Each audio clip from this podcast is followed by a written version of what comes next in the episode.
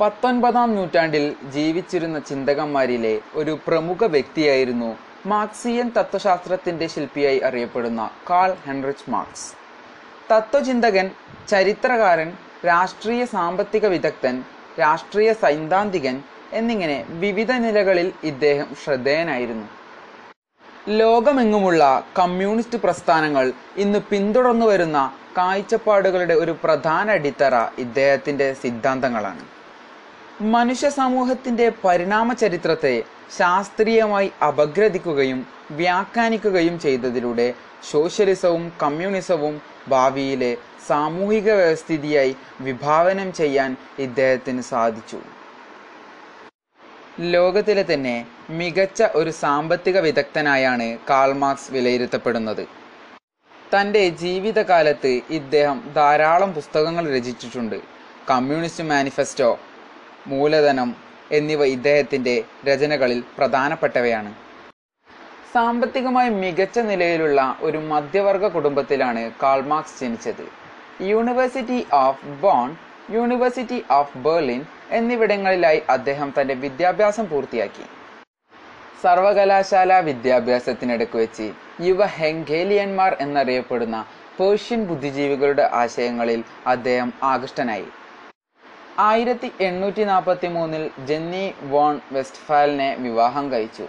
വിദ്യാഭ്യാസത്തിനു ശേഷം ഒരു വർത്തമാന പത്രത്തിൽ ജോലി ചെയ്യാൻ തുടങ്ങി.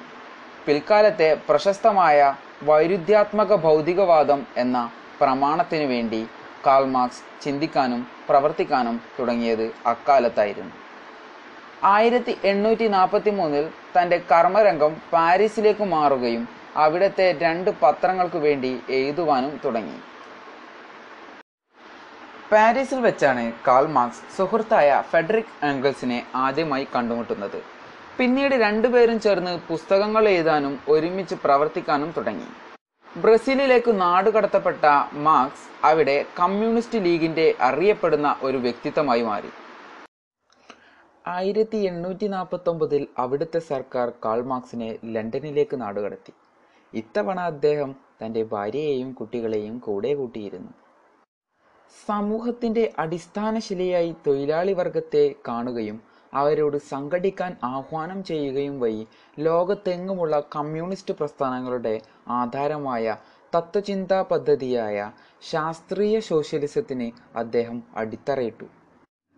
ഭാവിയിൽ മനുഷ്യ സമൂഹം എന്തെല്ലാം മാറ്റങ്ങൾക്ക് വിധേയമാവാൻ പോകുന്നു എന്ന് മാർക്സ് മുൻകൂട്ടി പ്രവചിക്കുകയും തന്റെ ഇത്തരം നിരീക്ഷണങ്ങളെ യുക്തിപൂർവം സമർത്ഥിക്കുകയും ചെയ്തു. കാൾ മാർക്സിന്റെ സാമൂഹിക സാമ്പത്തിക ആശയങ്ങളെ പൊതുവെ മാർക്സിസം എന്ന് വിളിക്കപ്പെടുന്നു. ചൂക്ഷകവർഗവും ചൂക്ഷിതവർഗവും തമ്മിലുള്ള വർഗസമരത്തിലൂടെയാണ് എല്ലാ സമൂഹവും മുന്നോട്ടു പോകുന്നതെന്ന് കാൾ മാർക്സ് പറയുന്നു. അക്കാലത്ത് നിലനിന്നിരുന്ന സാമൂഹ്യ രീതിയെ മുതലാളിത്തം എന്ന് കാൾ മാർക്സ് വിശേഷിപ്പിച്ചു. മുതലാളിത്ത സാമൂഹിക വ്യവസ്ഥിതിയിലെ സ്വേച്ഛാധിപതികളും സ്വന്തം ലാഭത്തിനായി മാത്രം ജീവിച്ചവരുമായ ബൂർഷോസികൾ അഥവാ മുതലാളി വർഗവും അവരാൽ ചൂഷണം ചെയ്യപ്പെടുന്ന തൊഴിലാളികളും തമ്മിൽ നിരന്തര സംഘർഷത്തിൽ അഥവാ വർഗസമരത്തിൽ ആയിരിക്കും. ആ സംഘർഷത്തിനൊടുവിൽ മുതലാളിത്തം തകർക്കപ്പെടുകയും പകരം സോഷ്യലിസം എന്ന പുതിയ സാമൂഹിക രീതി നടപ്പിൽ വരികയും ചെയ്യുമെന്ന് കാൾ മാർക്സ് പ്രത്യാശിച്ചു. സോഷ്യലിസം നടപ്പിലാക്കുന്ന ഒരു സമൂഹത്തിൽ തൊഴിലാളി വർഗം ആയിരിക്കും സമൂഹത്തെ ഭരിക്കുക. സോഷ്യലിസത്തിന്റെ അടുത്ത ഘട്ടമായി വർഗരഹിതമായ മനുഷ്യരെല്ലാം സമന്മാരായി ജീവിക്കുന്ന കമ്മ്യൂണിസം എന്ന ഒരു സാമൂഹിക സംവിധാനം നിലവിൽ വരും. സോഷ്യലിസവും കമ്മ്യൂണിസവും സാമൂഹിക വികാസത്തിന്റെ ഒഴിച്ചുകൂടാനാവാത്ത ഘട്ടങ്ങളാണെന്ന് മാർക്സ് വിശ്വസിച്ചിരുന്നു. എന്നാൽ സോഷ്യലിസം ആദ്യം നടപ്പിലാക്കാനാണ് കാൾ മാർക്സ് പരിശ്രമിച്ചിരുന്നത്.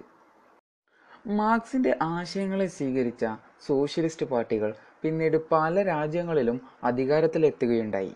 ആയിരത്തി തൊള്ളായിരത്തി പതിനേഴിൽ സോവിയറ്റ് യൂണിയനും ആയിരത്തി തൊള്ളായിരത്തി നാൽപ്പത്തൊമ്പതിൽ പീപ്പിൾസ് റിപ്പബ്ലിക് ഓഫ് ചൈനയും ഇതിന് ഉത്തമ ഉദാഹരണങ്ങളാണ്.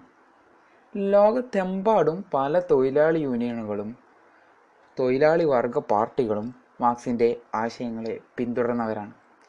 Leninism Stalinism Maoism. എന്നിവയെല്ലാം പിന്നീട് മാർക്സിന്റെ ആശയങ്ങളിൽ നിന്നും രൂപാന്തരം പ്രാപിച്ചവയാണ്.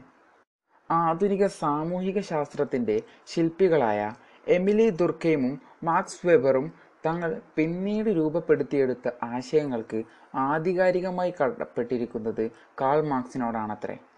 ലോകചരിത്രത്തെ ഏറ്റവും സ്വാധീനിച്ച നൂറ് വ്യക്തികളുടെ ഹസ്വചിത്രമാണ് ദ ഹൺഡ്രഡ് എന്ന പേരിൽ മൈക്കൽ ഹാർട്ട് ആയിരത്തി തൊള്ളായിരത്തി എഴുപത്തെട്ടിൽ പ്രസിദ്ധീകരിച്ച പുസ്തകം.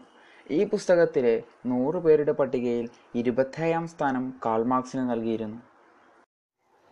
ആയിരത്തി എണ്ണൂറ്റി എൺപത്തി ഒന്നിൽ മാർക്സിന്റെ ഭാര്യ ജെന്നി ഫോൺ വെസ്റ്റ്ഫാലൻ അന്തരിച്ചു.